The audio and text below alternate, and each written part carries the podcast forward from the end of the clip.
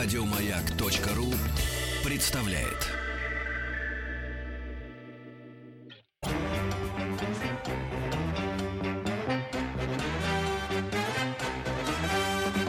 Гордость надо иметь, что мы беднее других. Папиросную бумагу детей заворачивают. Давайте лучше маниловщиной заниматься. Решим, кого в царицу полей наряжать. Известно кого? Митрофанову. Добро пожаловать или посторонним вход воспрещен. Да, добро пожаловать или посторонним вход воспрещен. Хотя посторонних тут не так. Тут такая, вот именно, конечно. И а- охрана э, даже уже какая-то своя, что ли. Ну, Хотя несколько кордонов присутствует. Я тут недавно пропуск потеряла В- ВГТРК. Так ходила седая. Вот, но потом нашли, представляете, на канале «Россия». Меня гримировали, я потеряла. Как вот, видите, бывает. Ну, это я так, к слову, так, чтобы прям совсем домашняя беседа была, друзья. Ну да, она такая будет. Приветствую я в студии после отпуска Елену Наумовну Зарецкую, нашу подругу Дней суровых, доктора филологических наук, профессора. Ну, одни действительно суровые уже, когда вернулись из отпуска, Ну, конечно. судя по всему. На- к нам приходила главный редактор журнала «Здоровье» Татьяна Ефимова и говорит, э, наблюдается постотпускной синдром. Это с депрессией ничего не, не имеет общего. Скорее, Это это- гораздо хуже. А, да? Ну, конечно. Ну да, правда, ведь депрессия лечится химическими таблетками, а это надо как-то из головы вытряхивать. Елена Наумовна, у нас сегодня тема такая каверзная. Что нужно знать о человеке, прежде чем начать с ним жить? А м, вот как-то раньше, вот я сразу вспомнила ну, и- историю нашего государства. Столько бед было, и войны, и все такое. Разве люди думали, что надо знать о человеке? Влюбился, вот симпатичный, как прическа, как у летчика, или как у актера, который Александра Невского играл, Ну да. или, не дай бог, Рыбников. Похож на Рыбникова, актера, все, надо замуж. Срочно! А Я вот тоже расскажу одну историю. да? Вот как быть? Сейчас мы такие избирательные, несмотря на то, что женщин в разы больше, чем мужчин, как все равно подтверждается. Но э, мы же все равно выбираем. Или нас выбирают. Как вот тут не ошибиться? Я по этому поводу сначала расскажу, как я уже сказал, некоторую историю. А а потом свяжу эту историю с рекомендацией, которую я хочу дать. А наш звукорежиссер же может шарф начинать вязать. Да. Ну история, будет такая. Ага. Э, она личная. В силу почти немыслимых обстоятельств я стала последней гражданской женой одного очень известного человека. Алексея Львовича Хвостенко, э, которого очень хорошо знают на Западе, гораздо хуже знают здесь, в России. И он, скорее всего, известен по знаменитой песне «Над небом голубым». Она «Рай» вообще называется. У нас сегодня Которую- весь день про рай, ад. Да, которую благополучно здесь э, озвучивал Борис Гребенщиков. Под небом голубым Совершенно есть точно. город. Ой, мы поставим эту песню, если нам отрывок хотя бы. Да, это, Шафутинского можно, видите ли, ставить, а мне нельзя. Серова. да, да, это было бы чудесно. Э, Но он написал множество песен, множество стихов. И, и человек этот был президентом эм, Ассоциации русских художников Франции. Он 30 лет прожил в Париже. Алексей И- Львович? Да, Какой Алексей симпатяга-то. А в молодости вообще туши свет на Венском Это пассаже. вообще не то слово. Волосы длинные, Ань- борода модная, испаньолка. О да, о нем э, хорошо было сказано одной э, много лет знавшей его женщиной. Мгм. В него всегда были влюблены все женщины, все мужчины, все дети и все животные. Я с ней совершенно согласна. А, Потом по личному указу президента Владимира Владимировича Путина получил российское гражданство, смог вернуться. круто. Но, к Да. сожалению, его не стал в 2004 году. Да, вскоре он умер. А, и эта неожиданная смерть так меня потрясла, что было неясно, как в этой ситуации выживать. И тогда я поняла, что выжить можно только одним способом, написав о нем книгу. Прошло 10 лет. И сегодня можно сказать, что сочинение это готово. Правда, я не уверена, что оно будет публиковаться. Там есть огромная проблема с авторскими правами, естественно. Поскольку материалы о нем существуют во всем мире, и, вообще до конца непонятно, как получать разрешение на публикацию кусочков, статей или чего-то еще. И поэтому она будет э, в виде рукописи. Но для, э, вернее, я бы сказал так, от этого ее ценность вряд ли станет меньше. Значит, поставив перед собой задачу написать книгу о хвосте, как его знал весь мир, у него даже псевдоним французский был Каховоз. Я оказалась перед неожиданной для себя задачей. Задача была такая. Я совершенно не понимала, в каком жанре должна быть эта книга. Потому что этого жанра просто нет. Поскольку, по крайней мере, не было до моего сочинения. Сейчас скажу, что это за жанр. Написать книгу о человеке означает написать книгу о его личности угу. и внутреннем содержании этой личности. Я назвала эту категорию идиопсихотип. Придумала какой термин. По аналогии с термином э, идиалект лингвистическим, который э, означает конкретный язык одного отдельно взятого человека, который всегда отличается от языка э, других людей, вообще-то говоря, вроде бы на том же самом наречии. Значит, идиопсихотип – это индивидуальная сущность одного отдельно взятого человека. И на Земле ходит столько идиопсихотипов, сколько людей здесь было и есть. А, выдав для себя этот термин, я решила ответить на вопрос, как он может быть проявлен, поскольку только его проявление дает возможность о нем написать. Если человек занимается искусством, в моем случае так и было – но в первую очередь надо давать его стихи, его картины, его скульптуры, фотографии, его внешности там, и так далее, и так далее. А, потому что он проявляется во всех видах искусства, которым занимается. А хвост был э, человеком возрождения, то есть э, тем, что у него в визитке было обозначено как артист компле. То есть он занимался всеми видами искусства. Угу. Он был драматургом, он был режиссером, он был актером, он был скульптором, он был художником, он был музыкантом, он был композитором, трубадуром, и кем он только не был. Да. да.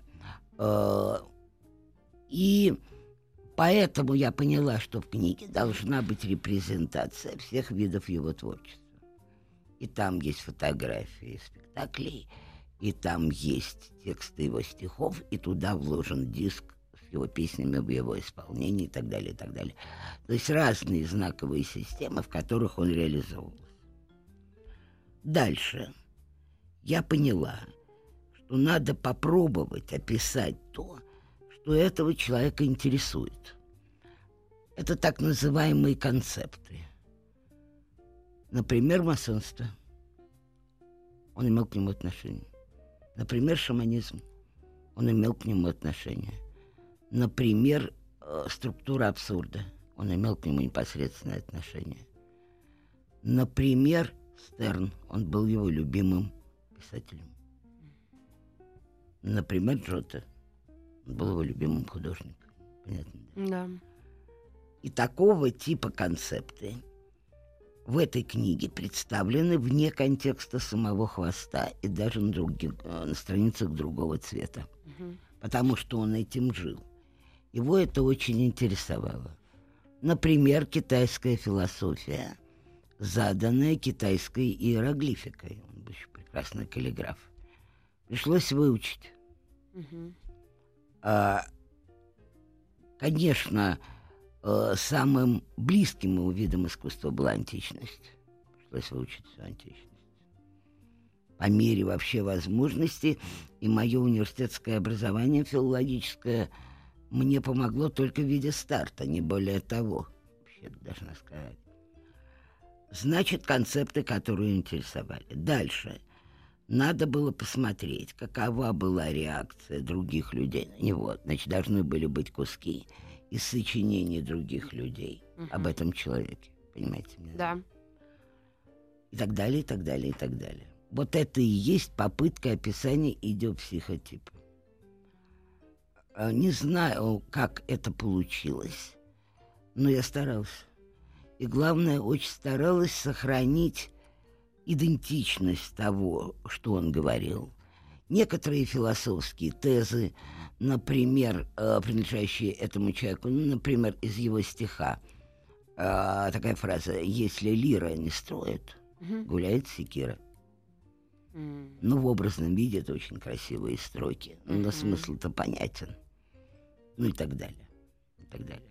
Короче, его изречения, его дневниковые записи, его высказывания по поводу каких-то людей обязательно ка- какие, э, опять, опять же должны были представлены э, маленькие эссе о людях, которых он считал выдающимися.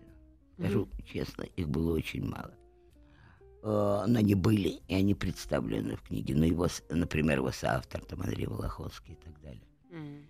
Вообще мало, мало.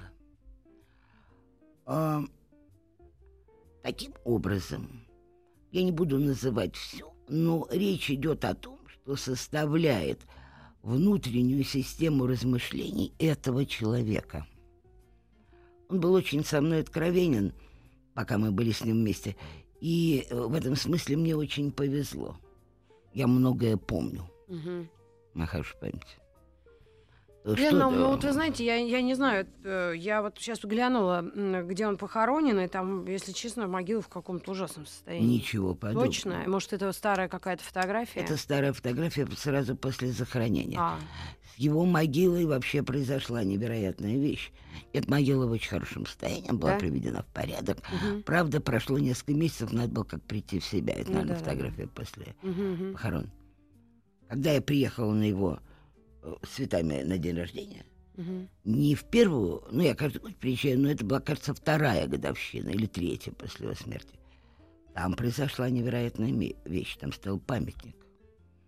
И памятник этот, мальтийский крест, Мгм. то есть это не, собственно, крест, это памятник, но он сделан в виде креста, совершенно блестящий. Никто не сознается в авторстве. Никто. Ни в России, ни во Франции. Уже там я пыталась действовать через Леню Федорова из аукциона. Ох, там, где- да, а, про которого мне шептали, он должен знать. М. И я разговаривала еще со скульптором, который должен был делать ему памятник. Он когда-то обещал хвосту.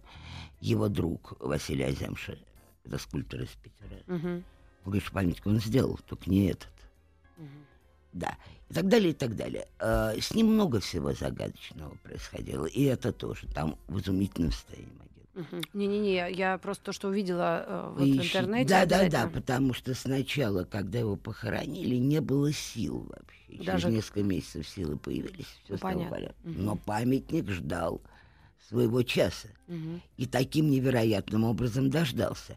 Причем там получилось так, что разные люди приезжали с интервалом в день. Вот Вчера памятника не было, а сегодня он стал. А, Елена Наумовна, а если вдруг к нам кто-то подключился вот только сейчас, а, вот этот человек, эм, э, Хвостенко Алексей Львович, а вы его вспомнили в связи со своей книгой, которую вы Да, в написали? связи с тем, что сейчас к 85-летию со дня рождения, в ноябре будет 85-летие, наконец-то этот текст готов.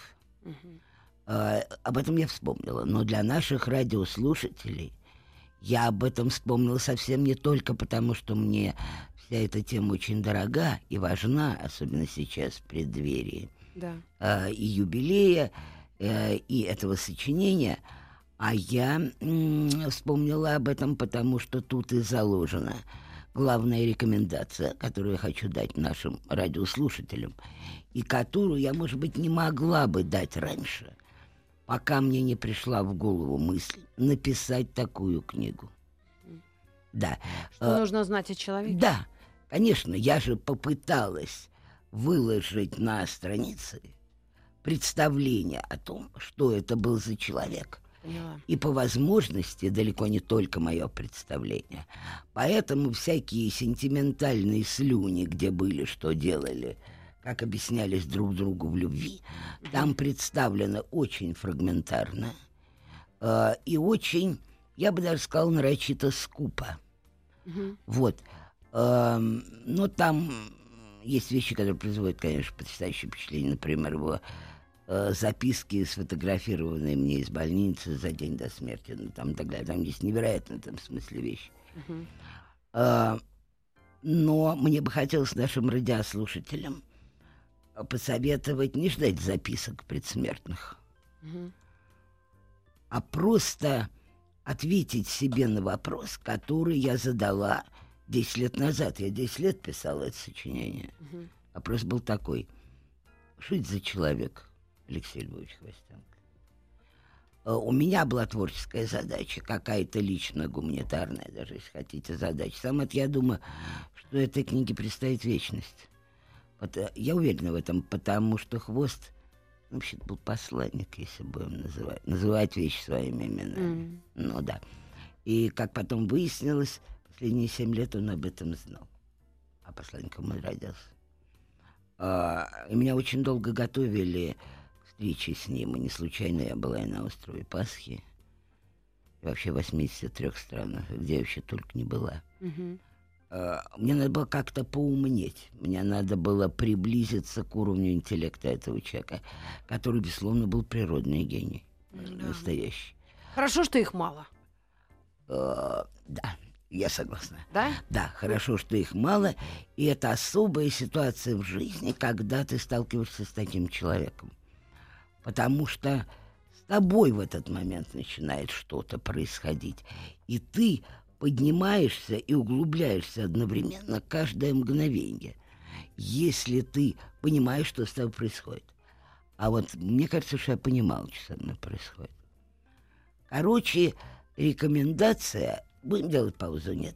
Или, или У нас сказать? будет ну, через пять минут новости Да, да. середины А, часа. очень хорошо. Моя рекомендация звучит так. Если вы познакомились с человеком, вы познакомились с ним, как правило, стихийно. У нас очень принято соединиться душами с тем, кто валялся на подушке с утра рядом с тобой. Не очень понятно, как он туда попал. После клуба или где-то. И изобразить эти нежные теплые отношения, вроде как называемые браком, которые будут продолжаться неизвестно сколько. Ну, как минимум, это совершенно неизвестная личность.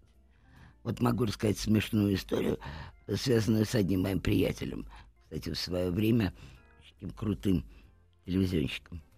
Вот, ну не буду называть. Ну, не надо, не надо, то. Да-да, э, история была такая. У него было немерено баб. Ну, Ну, вот. Потому что у него еще прежние годы была отдельная квартира. хэштег «У него было немерено баб». Запишите, пожалуйста. Да. Посмотрим потом в Инстаграме. Э, значит, все они вели себя следующим образом. Они говорили, ты у меня второй после мужа. Это был первый тезис. А второй был не тезис, а система поведения. Э, рано утром, увидев все этот кошмар, весь этот бардак, окурки, бутылки, там обычно компания большая собиралась, они исчезали. Ему приходилось все это убирать. А это какие годы примерно были? А, ну, это были уже 80-е, Так, вторая мгм. половина уже Мгм. так вообще. Пока не нашлась одна, которая, проснувшись, убрала квартиру. И это была она. Открыла окна, убрала квартиру, выкинула весь мусор и окурки. Он обалдел настолько, что он на ней женился. Это Но да. это было ненадолго, конечно. Но просто его поразило само поведение этой женщины. Это я к тому привожу пример. Обмануть можно иногда. Да. Это я к тому... Ну, вообще так, ну, восточная женщина. Мгм. Она, может, как восточная женщина. Бог ее там знает. Он, он себя какое-то время называл осетинским зятем, но счастье было недолгим. Вот. Э, Поэтому это я рассказываю только потому, э, что не новость, ни для кого не новость, что мы выбираем себе спутников по по весьма странным причинам. Это если мы думаем, что это фатальная встреча. Да? Тогда еще ничего. А некоторые так не думают. Ну, получилось и получилось. Да, вот, например, вот тут новость всех ша- э, Да. удивила. Да. А, актер известный по фамилии Краско, 85 лет ему, то ли есть, то ли уже сейчас на днях. И- 84. Да. Ну, туда-сюда. Да, да, да, да, да. И рано, и рак, какая разница. Так вот, э, невесте-то 24. Да. Вот Это как правда. объяснить такое? Это вообще объяснимо наукой? Ну, если не обижать людей, конечно, в эфире, а С то чьей стороны? Как, как Я думаю, что эм, да, это вообще возможно. Это воз... э, и Гёте неплохо было бы вспомнить. э, Да-да-да. да. В общем, многих можно вспомнить. Я думаю, что человеческие... Может, это раз в столетие бывает? Нет. Я думаю, что человеческие эмоции возможно в любом возрасте. Мгм. Поэтому я попробую начать как бы от молодого к старому. А давайте мы прервемся и начнем Да, уже с самого давай. начала, э, после новостей середины часа. Давайте.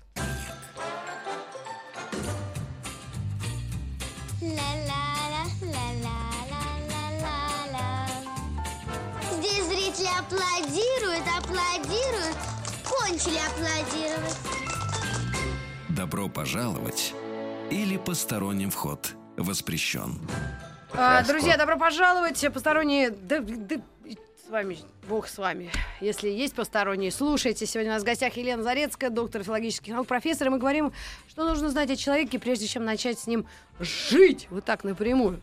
Да, сначала я откомментирую реплику про Краско. А, да-да-да, точно, я возрасте, пыталась Да. заинтриговать. Не могу не сказать следующую вещь. Э, Что любой мужчина ощущает себя мужчиной, даже когда он в каком-то смысле давно не мужчина. А, но психически он сохраняет некоторые импульсы.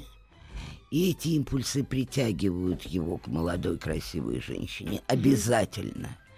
Вообще считается, что если вы идете, ну, например, с мужем, это тоже рекомендация нашим слушателям, и он заглядывается на других женщин, радуйтесь, это значит, он еще не умер ну да. как мужчина. И это значит, его интересуют вещи, которые мужчину должны интересовать. Я согласна. Да, Да. я поняла. Уж Поэтому- какой взгляд уже, что он пос- посылает туда, это уж не важно. Поэтому э, 74-летний или даже 84-летний мужчина прекрасно может влюбиться Ага. в кого Да-да-да. угодно.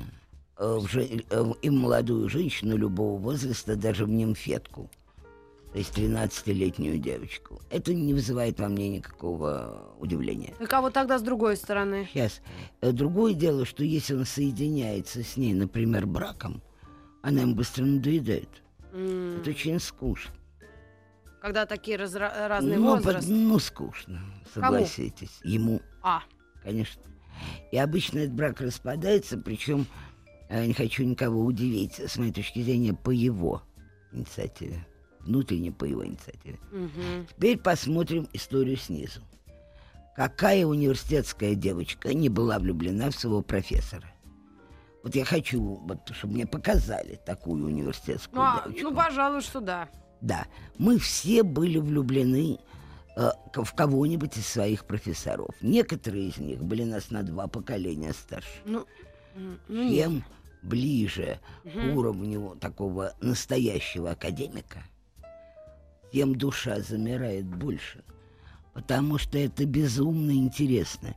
И на фоне этих людей э, мальчишки твои однолетки выглядят очень убого. Будем называть вещи своими именами. Поэтому влюбившаяся 20-летняя женщина в пожилого человека, просто это не каждый человек.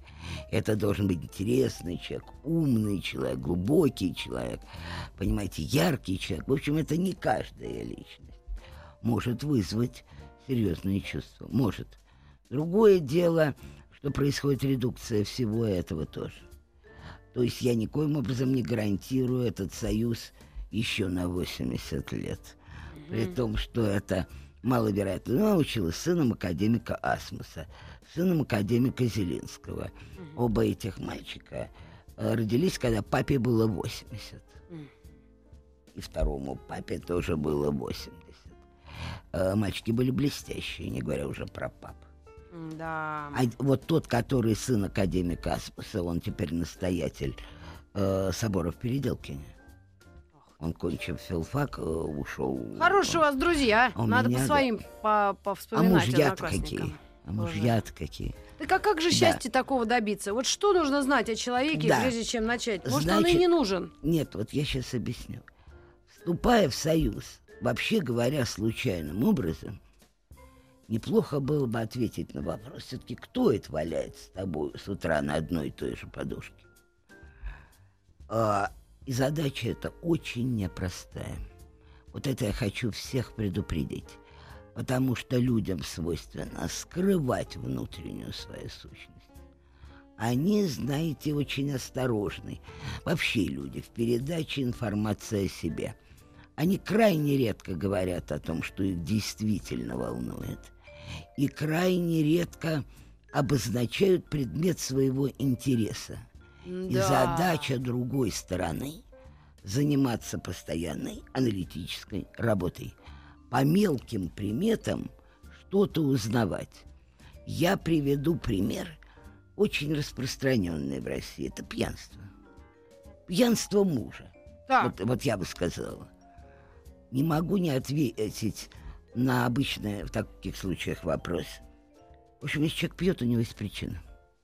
Кроме редчайших случаев генетических там специальных состояний, наследственности и так далее, у него есть причина.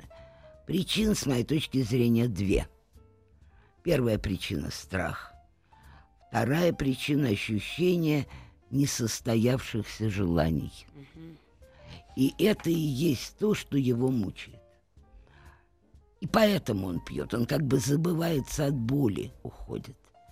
И надо это отчетливо понять. Этому человеку можно помочь, если создать ему иллюзию того, что он хотел и потерял. Приведу пример, очень распространенный среди моих студентов. Я не говорю, что они алкоголики, я совершенно сейчас не про это. Нет. Мальчик хотел быть художником. И даже учился в художественной школе. И очень хорошо рисовал. Но мама с папой решили, что президентская академия народного хозяйства будет лучше. Солиднее. Да, он станет экономистом, менеджером или юристом и будет хапать деньги. Так. Да. И они его туда сунули. А лет ему мало, и воли тоже мало. Мгм. И вот он сидит, рисует на... э, я это неоднократно видела.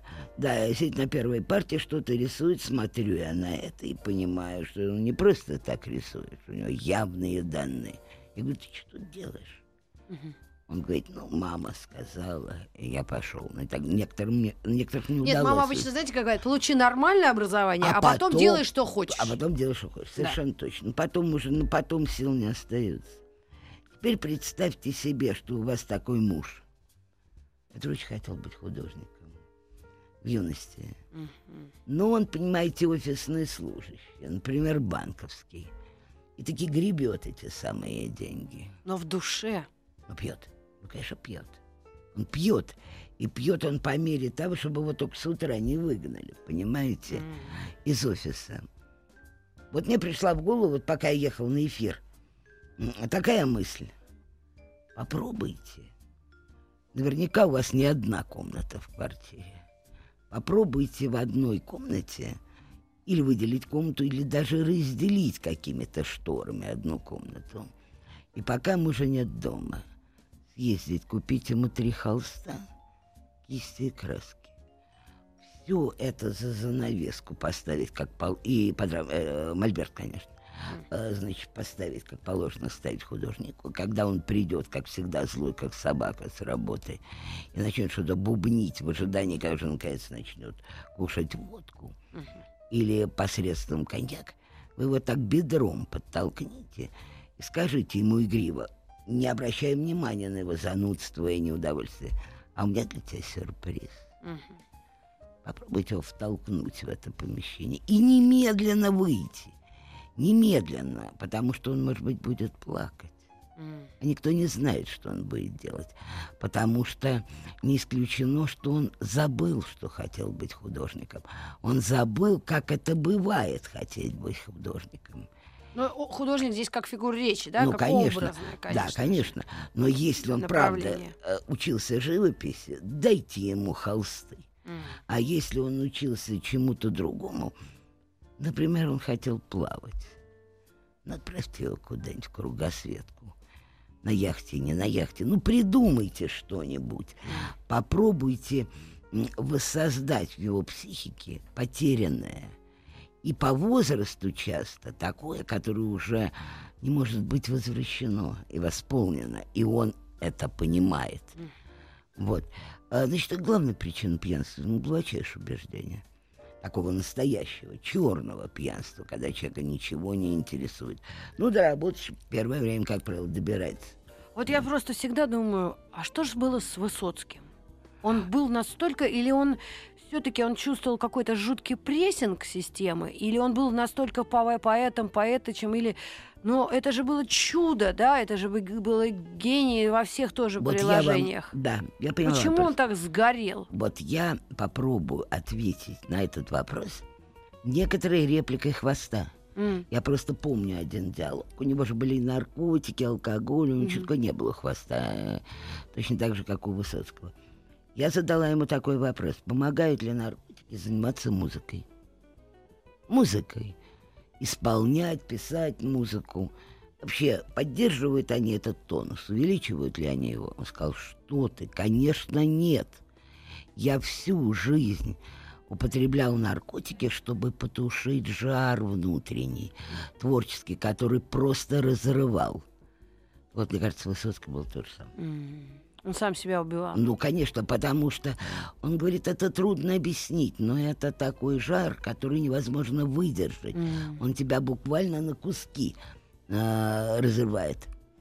Елена Наумовна, ну а вот еще такой момент. Я хотела предположить, что есть же все-таки какая-то общность людей, э, ну, в одной профессии они как-то собраны или занимаются какими-то делами. По вот э- этому виду можно предположить, какие они. Ну вот как врачи, у них же есть общие черты у многих у врачей. Там, например, у давно футболистов. Мне кажется, вообще тут открытая книга а, образно. Судя по по- потому, что они выбирают, как они живут, с какими женщинами они живут. Я ни Нет. разу не видела футболиста с кандидатом наук живущим. Нет, Образно. Они, они прекрасные люди. Кстати, у меня сегодня, может быть, завтра звездный час. Если встретится Ибрагимович с Игнашевичем, я отмечу этот день. Но говорят, что Златан может и не выступать в завтрашнем матче Ну, Россия-Швеция. да-да-да. Но я хочу сказать вот что. Э, Про спортсменов я знаю довольно мало, но подозреваю, что это некоторый круг людей, э, что-то определенно умеющих и любящих, и чего-то явно не знающих и не любящих. Э, Очень интересно. Да, в этом отношении, ну, я не беру всех, всегда есть какие-то исключения, это понятно. Конечно. Вот. В этом отношении, мы, конечно, можем что-то предположить, но я-то имею в виду вещь гораздо более глубокую.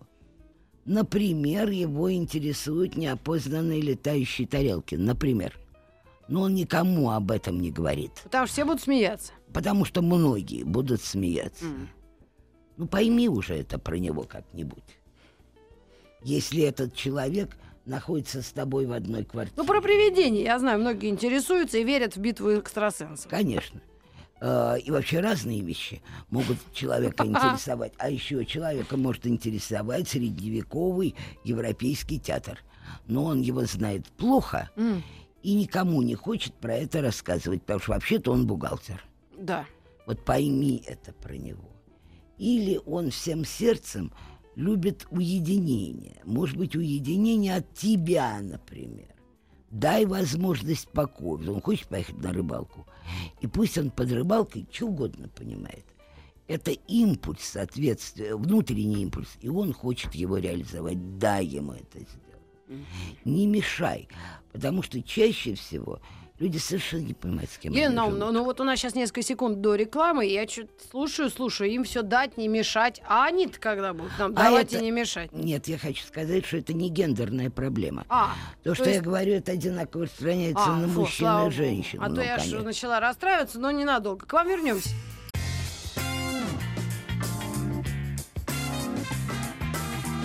Добро пожаловать или посторонним вход воспрещен.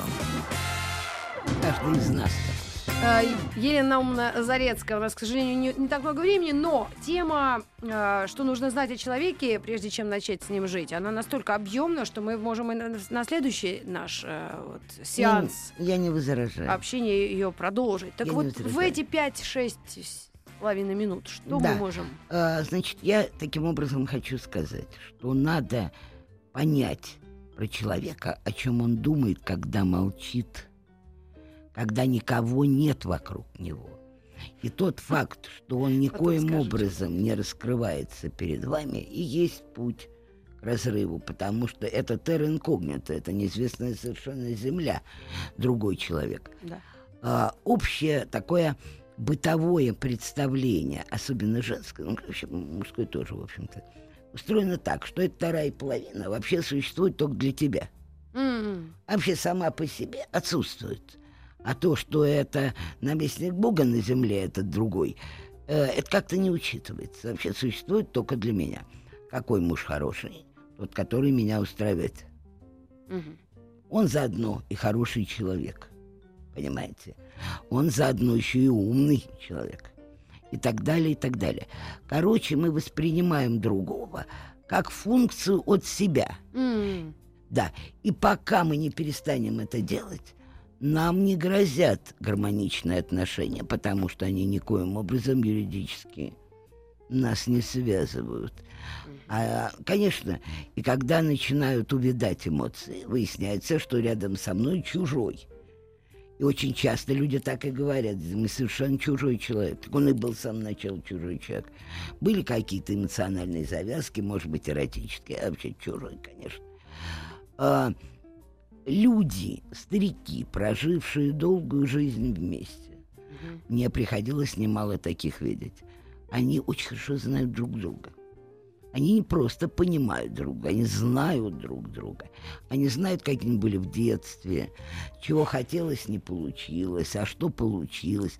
И вообще, если ты живешь э, с человеком, толкай его туда, куда он хочет. Не говори ему, у тебя идиот никогда не выйдет. Дай ему попробовать. И, и вообще верни его к себе. И скажи ему, наконец, ты не для меня живешь. И не для меня родился на этот свет, даже не для детей. Попробуй остаться собой, сохрани себя. Но для этого надо понять, что это.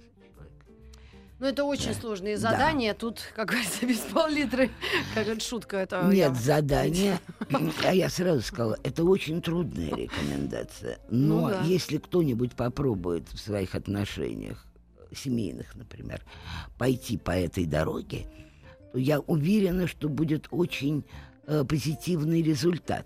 Кстати, далеко не только муж или жена, а дети. А дети, они что, существуют для того, чтобы нас ублажать?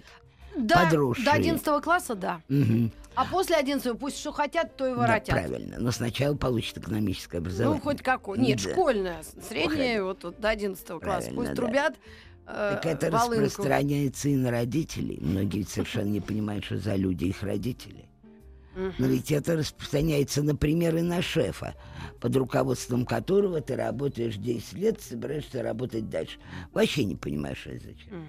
Вообще, какие-то внешние проявления э, улавливаются. Например, до 11 лучше к нему не подходить, утра он невменяем.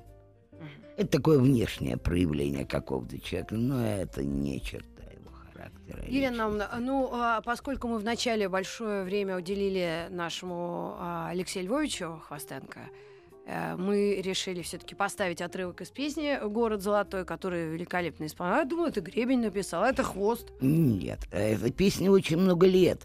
Она написана еще до иммиграции. Мгм. То есть... э, До в начале- 77-го года. Да, еще до его иммиграции. Там значительную роль в этой песне сыграл Анри Волохонский. Довольно трудно понять, кто что делал и так Мгм. далее. А, Но дело совершенно не в этом. Она стала известна благодаря хвосту. Он ее радостно распевал по всему миру. Ну и, кстати, э, неплохая идея, мне кажется. Это действительно очень странная, неоднозначная фигура и э, Хва- Хвостенко, Да. хвост. И мы вполне в, в канун его 85-летия, 75. 75-летия, Он Ну, 40 года. 40 да, э, мы можем сделать специальную программу, как это называется у нас, 23 февраля, просто о человеке, которого мало кто знает, но узнают. Да, И- буду очень рада. Да. Он не успел заново прославиться в России, потому что прожил совсем немного времени здесь, э, в Москве. Но очень, надо сказать, хотел. Мгм. Ну да. И я- очень был благодарен Путину за указ о возвращении Возвращении ему гражданства. да. Так что и мы с вас ему даже благодарственное Слово берем э, сделать Да. эту программу, э, э, по датам мы тогда договоримся Да. с вами. По- в любом случае, после 22 сентября, когда вернусь из Парижа. Хорошо. Ну а завтра нам предстоит с вами пережить э, матч России-Швеции. И вот я э, перед собой держу интервью Слуцкого. Надеюсь, что Ибрагимович сыграет со сборной России. Главный тренер сборной России Леонид Слуцкий в преддверии матча с Швецией в отборочном этапе дал интервью изданию и сказал, что, конечно, от его игры зрители просто без ума. Это про э, Ибрагимовича все-таки. Очевидно, что его травма проблема для сборной Швеции. Надеюсь, он все же сможет сыграть. А, кстати, насчет э, Игнашевича э, бу- будет он. Он у нас будет. Я надеюсь, от его игры зрители тоже будут без ума. Ну, а отрывок из песни, я не знаю, если целиком она поместится или нет, эм, мы послушаем прямо сейчас. Елена вам огромное спасибо. До новых встреч в эфире. Итак, что нужно знать о человеке, прежде чем с ним начать жить? Мы продолжим на эту тему разговор. Надо с ним познакомиться, Поближе. наконец-то. Да. Всем удачи. И сборной России особенно. Еще больше подкастов на радиомаяк.ру.